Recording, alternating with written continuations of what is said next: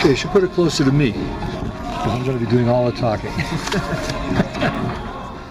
Welcome to a new episode of All the Talking Podcast. This is Federico Ughi, drummer, and you are about to hear the second part of the interview with the music educator, composer, bass player Ed Schuller. And then, but suddenly I got the jazz bug because I had some other friends. And these were sort of the, you know, the outcast type dudes, you know. None of this, none And of we- this influence or suggestion came from your family. Not really. I, I but but once it the, once it started, because I was already into the most progressive of rock. You know, Frank Zappa, you know, uh, Jimi Hendrix, Band of Gypsys, and so it wasn't that big a deal to go right into Late Trane, and to hear Late Trane because of the same guitar screaming and the, you know, the saxophone. You know, like, and I could feel it. To me, it was like the cry, the cry of, and it moved me and I became really and it, it was like a transition you know I moved into jazz and like totally and then as mostly it was pretty pretty pretty you know avant-garde type stuff uh, but I slowly you know you know got more into it and got become obsessed with it and then of course turned out wow what a thing to be into because of my father now I have everything in my finger I've got the greatest record collection anyone could ever hope for I mean, everything. I got every record that you, hear about a guy. I had five records of that guy, Cecil Taylor to Louis Armstrong. You know, uh, all every kind of you know cont- classical music, all kinds of you know whatever. What do you want? You want to hear Stravinsky? You want to hear Bartok? You want to hear uh, Beethoven? You know, it's all there. Everything, all the scores. So it was like a, I used to skip school, me and my friends, and we just stay in my uh, that room and study stuff and listen to music. And then in, in a way, I, I so I finished. I didn't finish high school. I I managed to get into the New Conservatory a year early, just barely, because I was now I was a music fanatic. I was just playing. I, that's all I did, and I was just that's all. And I went. I got in the New Conservatory a year early on the grounds that I would make up the credits, and graduate from high school. None of which I ever did. And and in the end, I didn't even finish uh, the conservatory because I ended up going on the road with Pat Martino and missed a whole semester. So they kind of said, well, you can come back next year, but I never did.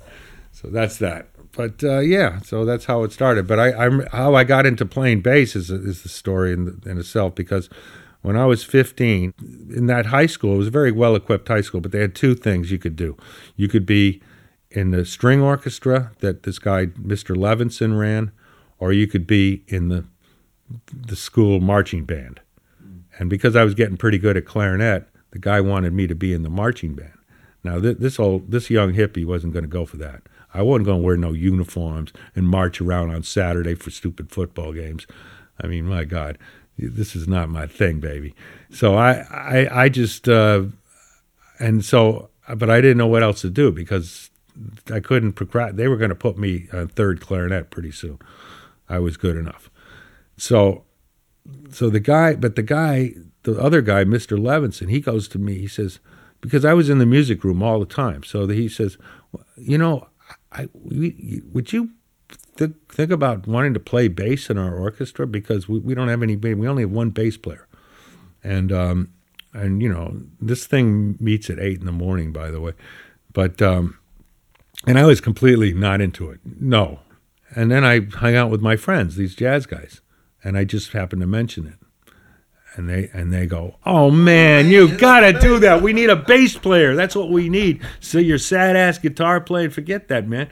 You know, we need a bass player, and uh, and you you know, we have to, you know, you gotta say yes. And they and I'm kidding. No, I don't want to. I don't want to carry around that big thing. And You think it's common, like for bass players to just come from a different instrument I don't know. like I, I don't know.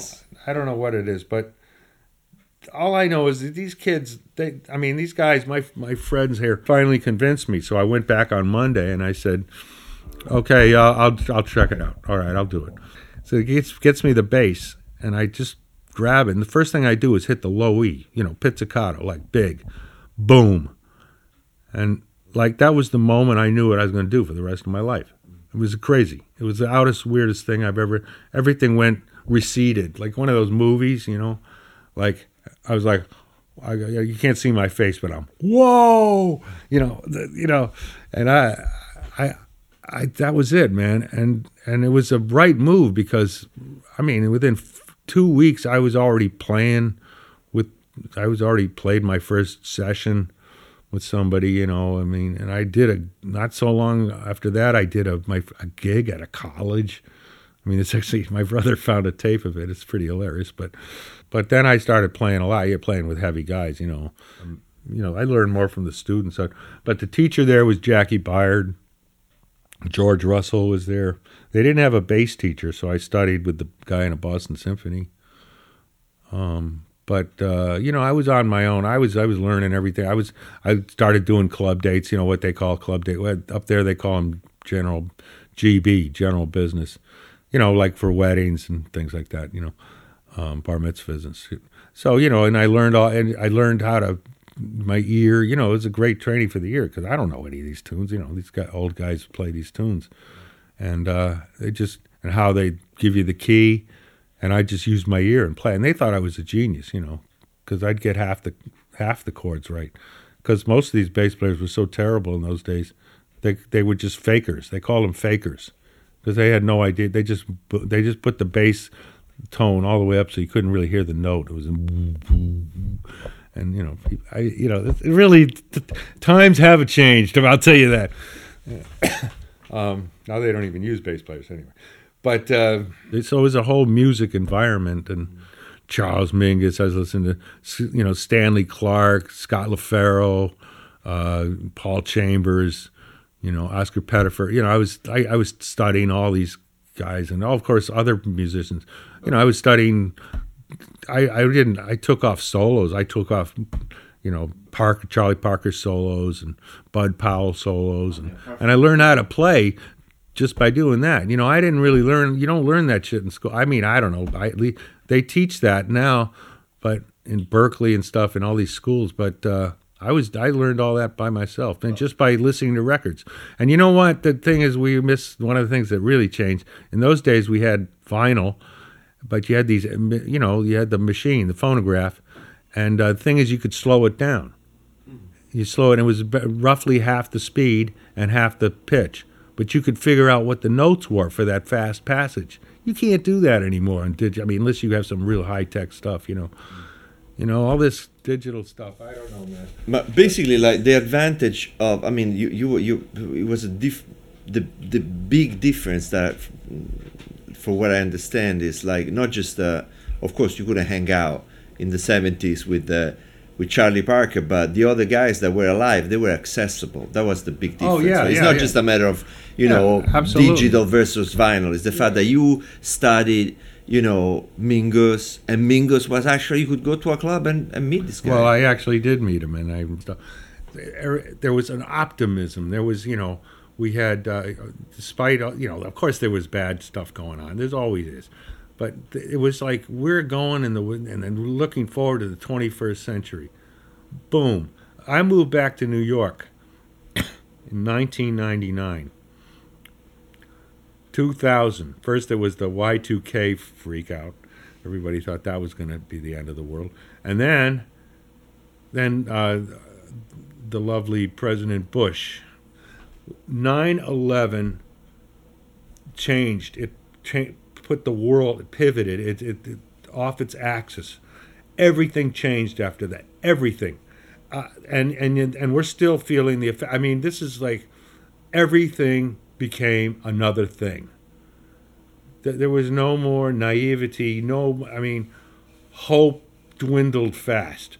Like, and then we now now we're dealing with this crazy world of you know terrorism and religious fanatics and and all kinds of. This wasn't really happening in the '90s. It was like, it was like okay, I like I said, there were bad things, but I felt really happy in those times. And you know, I was making a living. I was playing all this great music.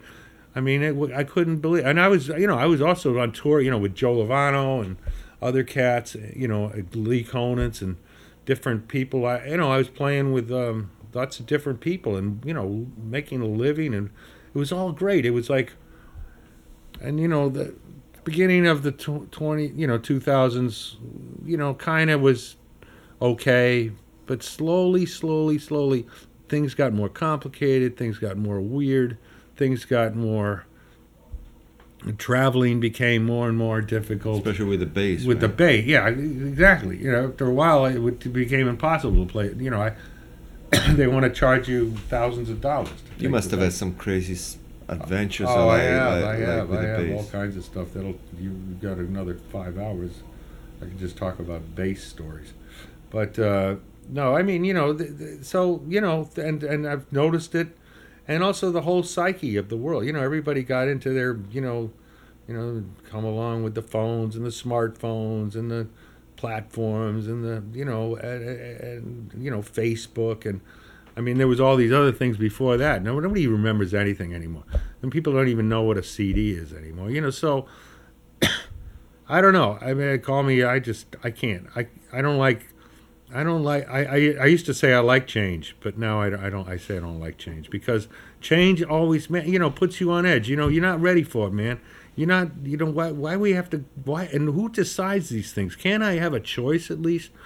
I mean, uh, you know, uh, this is what I feel, and so, and and we're all com- completely crazy now. It's a security is everywhere. You can't. They know where everyone is. It wasn't like that in the ni- It wasn't like that in the seventies. I mean, there wasn't like this kind of surveillance of everything. You know, I mean, you know, there was all kinds of bad guys and stuff. But that's what. But you know, you weren't. Look, we, everywhere we go, somebody knows where we are everywhere we everything we buy somebody knows what that that data is out there i mean am i the only one who finds that creepy i mean i i I don't like it i personally don't like it i don't like the world right now personally i know there's a lot of and i know i recognize there's a lot of good things and there's a lot of great people too and i understand that but uh but in general this we have we just all we have is this crazy technology and we don't seem to know anything we're losing humanity by the by the by the human I Was don't know it what- before social media? Was actually networking among musicians easier? I would say so. I mean, not maybe not. Okay, I, I don't know. It depends what you're into, but if you were on the scene, you you know you didn't. I mean, you you yeah network. If you're like can you know, if you don't mind meeting people and actually going, you know, you go to gigs and talk to, and you know, people hear you play and then they hire you. Maybe that still happens but uh, I don't not like it used to. Not like not like that. And and you know, people are now. There's all these clicks. You know, it's like, man, you're either you're in the f- what free school thing, which is you know, that's where you make zero money, um, or you're into like there's these guys. You know, they just that's it. The world ended in 1955. You know, there there was a there was a mood or a, a, a yearning that is very different than what it is today. You know, people are worried about their, I don't know, they're worried about something else than music. And they, you know, music. To, in those days, it was all about the struggle and the music and and how you know. So you had a certain camaraderie with people, like a real human contact. You you are now a jazz bass player at the conservatory. Start, you know, working, uh, starting getting calls, right? Right. And uh, who who do you play with those days? somehow we ended up going down to Philadelphia and auditioning for uh, Pat Martino, fantastic guitar player. And all the rec music I'd heard of his was like this very swinging kind of organ trio type stuff. Really good though, really like super badass swing. And uh, so I, you know, went down there with my acoustic bass and I auditioned and lo and behold, I got the gig. So, but then I had to keep going down to Philadelphia to rehearse, and that turned out to be not quite what I what I'd bargained for because uh, this was the time of you know where you know regular jazz was not no now we're all going into fusion you know weather report just hit and in fact Pat Martino's manager was the former manager of Weather Report. The guy wanted us to play fusion and, and this whole this idea of we're gonna be great stars and we're gonna you know it was completely. I mean, I, I was young. I, what do I know? And it was something. I but I started to figure something strange about this whole thing.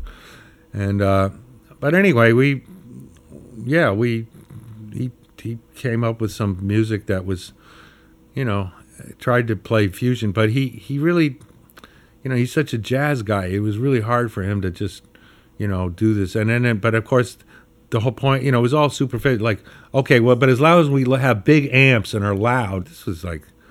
See, I was so young, I didn't know. You know, I was actually had to pay for my own hotel rooms. I was really getting terrible money, and I I, I realized that somehow I was a, and then when finally when I was in Cleveland, I took a gig with actually Joe Lovano. We we were, you know, we kind of knew each other, but he was in he's from Cleveland. He was there at that time, and he asked me if I was interested in doing a gig in the afternoon, like a because we were playing at the Salty Dog at night, but. I was free in the afternoon. They said, "Yeah, sure, man. I'd love to. You know, get do something else, man. And this crazy shit." And uh, and then the the whole thing. I played the gig, and then the the manager found out, and he and he like go he comes. He says, "How dare you play with another band without asking my permission?" And I'm like, "Huh? What? Huh? You know, yo, motherfucker. I'm I quit. You know, I'm a little hothead motherfucker. You know." I, I don't know what I said, something like that. it wasn't pretty. I learned a lot in those days. I learned about ego and about what can go wrong and the emotions and you know, and I had these love affairs and so uh, you know, but eventually I, I moved into the city and and uh, that was another story. I lived I had a loft down on South Street and that went crazy and I lived a few other places. And then I finally ended up on 13th Street between First and Second Avenue. But you know, I was working all the time, and I was working with Jaki Byard. Jaki Byard was my had been my mentor. You know, he he's one of the guys that hired me in the early in the days, and uh, you know, my father helped me too a few times. You know, got me a job with the New York Philharmonic chamber players. You know, playing some jazz related pieces and things like that. You know, I mean, and I was working. You know, I was actually working all the time. You know but living in those days was really a challenge. it was that was a wild time in the '70s. Um, crime went rampant. My next door neighbor was shot. There was gangs. There was muggings. My girlfriend got mugged and had to convince the guy not to rape her, and you know, and I almost walked in on. You know, a lot of really long, bizarre stories. And East Village was really crazy in those days. It was really nice in a way. It was like it wasn't all yuppified like it is now. I mean, just uh, imagine a society. I, you know, Yeah, for well, people like us grew, grew up without the internet. People were actually, Yeah, yeah. you know, going out. and that was meet. you know remember that was the time of the punk thing revolution and and then the 80s started and that's when i you know i, I was playing with tim berne and and some other people and uh, that's how i met paul motian and then eventually i started playing with paul motian you know but i already knew all these guys joe lovano and billy drewes and you know i, I knew all these guys kenny werner i was playing with him a lot and uh, it's all kinds of you know it just seemed like there were lots of gigs around. You know? I mean, you would meet people at the gig. People would show yeah, up. yeah, yeah. other One thing and- leads to another. Mm. Sometimes you would take a gig, don't pay that much, but you know that who knows might be there, and you know, so that's the kind of idea. You know, you know about that. You know, so you and suddenly you, you know, you might that leads to another thing and another thing, and you know, you suddenly, you know, the phone is ringing off the hook sometimes, man. You know, I, I had to turn down gigs because I couldn't make them. You know, I was doing. Also, I started getting into the club date business, going out to Long Island. I do like f- four or five gigs a weekend. Some of the gigs I take, I was such a maniac. I would take a gig that there was no way I could make it on time. But I'd take it anyway. You know, I'd make like sometimes, you know, uh, seven hundred, eight hundred dollars a weekend. You know, in those days. Of course. No, we all want to hear a good. when, and rent was like yeah, the rent was three hundred and fifty bucks or something. so you within within a, a, a weekend you could wait. Yeah, I mean, anywhere. there wa- it wasn't all easy street, but you know, uh, you know, you, s- th- th- there were a lot of other things going on. But one of the best paying gigs I ever had was the craziest. You know, imagine this: guy calls me up. I knew this guy a little bit, not very well. He's, he's a drummer or something, and he said, "Hey, uh, I got a gig for you, man." I, I said, "What kind of gig is this?" He says, "It's a Russian gig." I said, "What do you mean a Russian gig?" He says, "Well, yeah, it's in you know, you know, you got to go down in the Little Odessa, you know, d- down almost to Coney, you know, Coney Island out there." I says, "Okay, well, what do you mean? What do I got to do?" He says, "Well, the bass player." Our bass player, he, he can't make it. He's, you know, so he says, oh, you know, you, I says, well, what do you do? He says, you know, Russian songs. I says, I don't know any Russian songs. He says, doesn't matter. You, you just come and it's just all easy stuff. You know, you don't doesn't matter. And and so it says, you know, just dress up and wear a suit and t- you know, jacket, tie, everything's cool. So I go to this place and it's the most bizarre place. Like this, like you might walk right into the Soviet Union. Huge hall with these long tables and these matronly ladies with big glasses. And it dawned on me soon after a while that they that those glasses were all filled with vodka, and and you know all these guys and and they and you know we start these guys these real Russian dudes and they're playing this music with these ukulele things and stuff, and I and I got to play. Um, bass with that. You know, it's all boom, boom, boom, boom. You know, pretty much. Yeah, polka stuff. It's like a polka. That's basically it. But boy, and so we do that. We do that, and then then they start getting drunk and crazy, and they do this thing where they they somehow wrap money up in a certain way, and then they throw it at the stage, and it all unravels as it's being thrown. So, like all kinds of money is on the stage, like and and this gig was really long. It wouldn't end. These people don't stop, and and. And I mean, I was almost, I almost passed out at the end, man. You know, and it's on and on. You know, nothing, no variation. You know, it's G and C are the keys, a couple of A's or something. I don't know.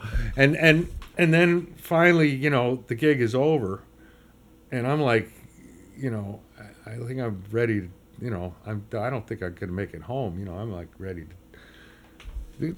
I mean, I think we made seven hundred dollars you know that including what the gig actually paid which was 150 or something you are listening to all the talking podcast this is a series of interviews with musicians and interesting people from new york and from around the world.